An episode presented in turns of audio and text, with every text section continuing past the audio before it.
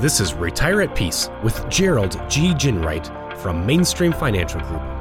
When a part of your financial strategy is out of tune, your long term goals, your retirement savings, and your legacy can all suffer.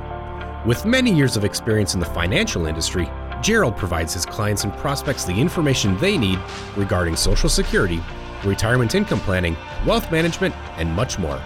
Listen in as we address your financial concerns and provide helpful solutions to put you on the path to achieving your retirement goals. And now, here is Retire at Peace with Gerald G. Ginwright. Hello and welcome back to Retire at Peace. This is Gerald G. Ginwright with Mainstream Financial Group. If you want more information about today's show, give us a call at 888-324-0589 or go to our website at retireatpeacepodcast.com and check out our past shows and subscribe on Apple Podcast, Google Play, or Spotify.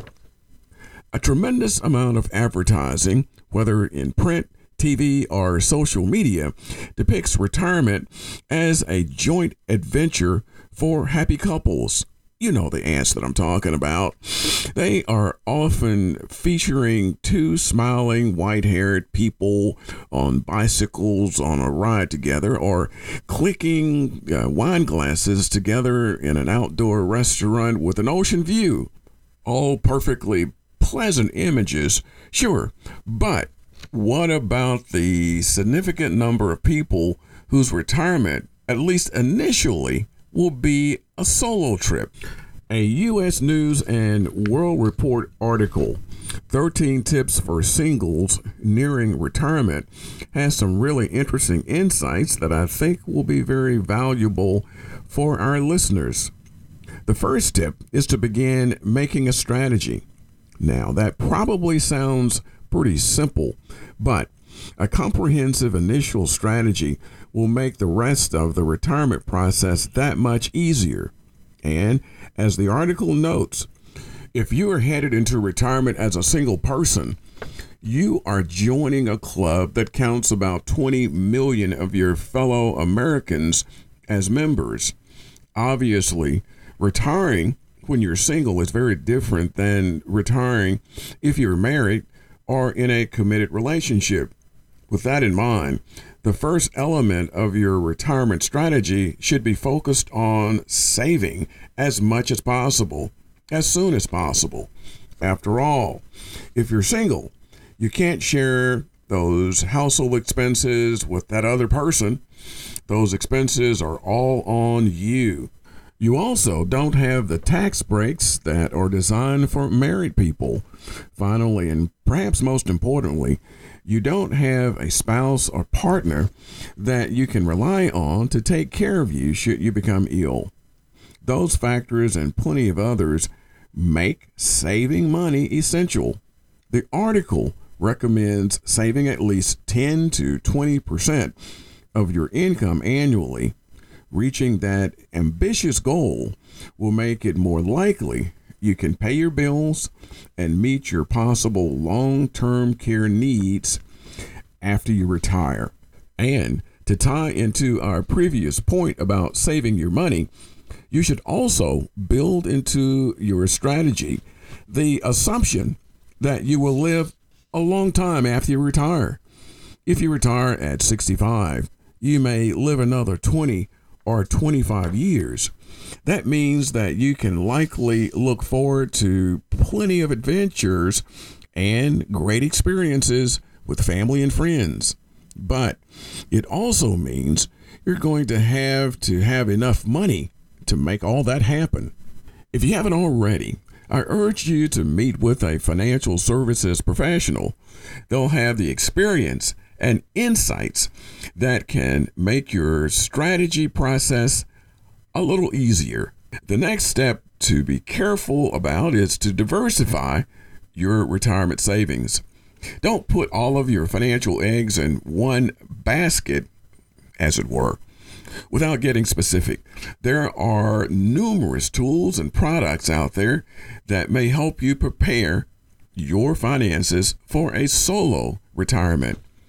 Additionally, there can be a tremendous value in working with a financial services professional who will have the insight into helping you with your retirement strategy.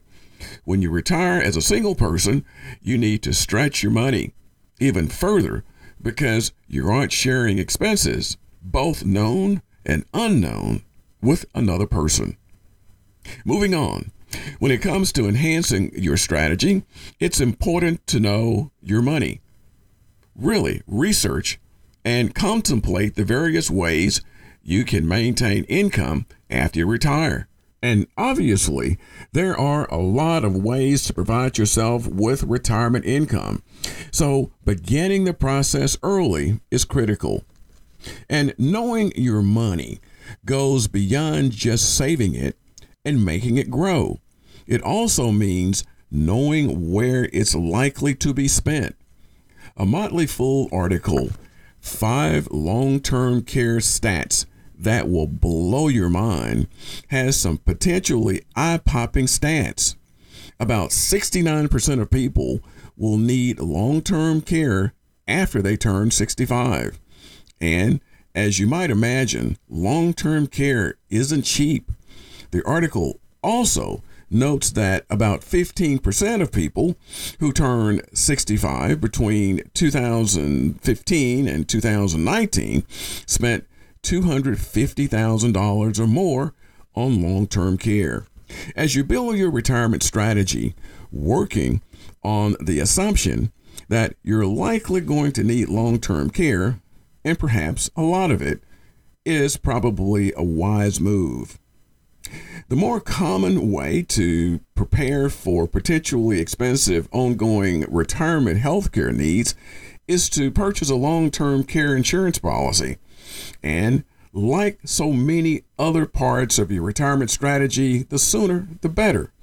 Depending on what you purchase, long term care insurance may help provide you with nursing home and other things in the aftermath of a major medical event purchasing long term care insurance early during your working years may lower your coverage cost.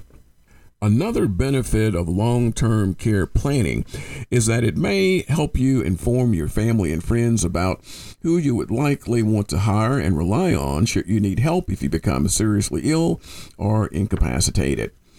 Even if you're single, it's important to keep your estate documents updated Estate documents can include your will, medical directives, and your power of attorney. Your individual retirement accounts and life insurance policies also have beneficiaries that you would want to keep updated with circumstances and perspectives changing. Your estate documents can also dictate where you'd like to have happen to your pets. If you don't spell these things out yourself, your state will step in and determine who will manage your affairs. Make sure the people that you have assigned to these duties are aware of them and also be certain that your critical documents are safely stored and accessible to you and to the people who you would want to have them available to. Disability insurance is also something that you might want to consider. While disability insurance is probably something everyone should consider purchasing, it may even be more pressing for single people because not being able to work may have enormous circumstances for your ability to save money and properly prepare for retirement. Another piece of strategy that you may want to consider is retiring when you're 70.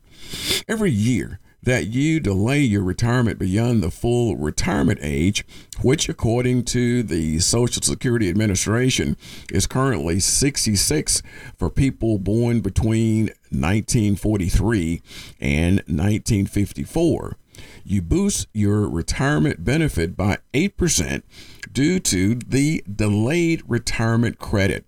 Therefore, if you are full retirement age at 66 and you don't retire until you're 70, you boost your retirement benefit by 32%. I hope today's episode has given you some new insights as to how to build a comprehensive strategy if you intend to retire as a single person.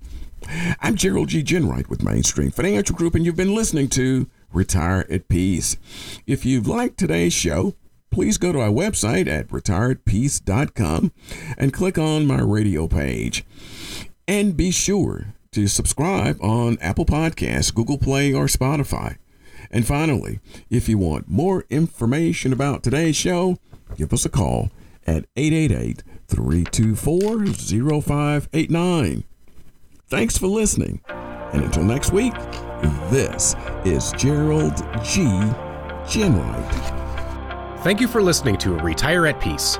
Don't pay too much for taxes or retire without a sound retirement plan. For more information, please contact Gerald G. Ginwright at Mainstream Financial Group. Call 205 324 0589 or visit them online at retireatpeacepodcast.com. Gerald Ginwright and Mainstream Financial Group are not affiliated with or endorsed by the Social Security Administration or any other government agency. All matters discussed during the show are for informational purposes only. Each individual situation may vary, and the opinions expressed here may not apply to everyone. Materials presented are believed to be from reliable sources, and no representations can be made as to its accuracy. All ideas and information should be discussed in detail with one of our qualified representatives prior to implementation.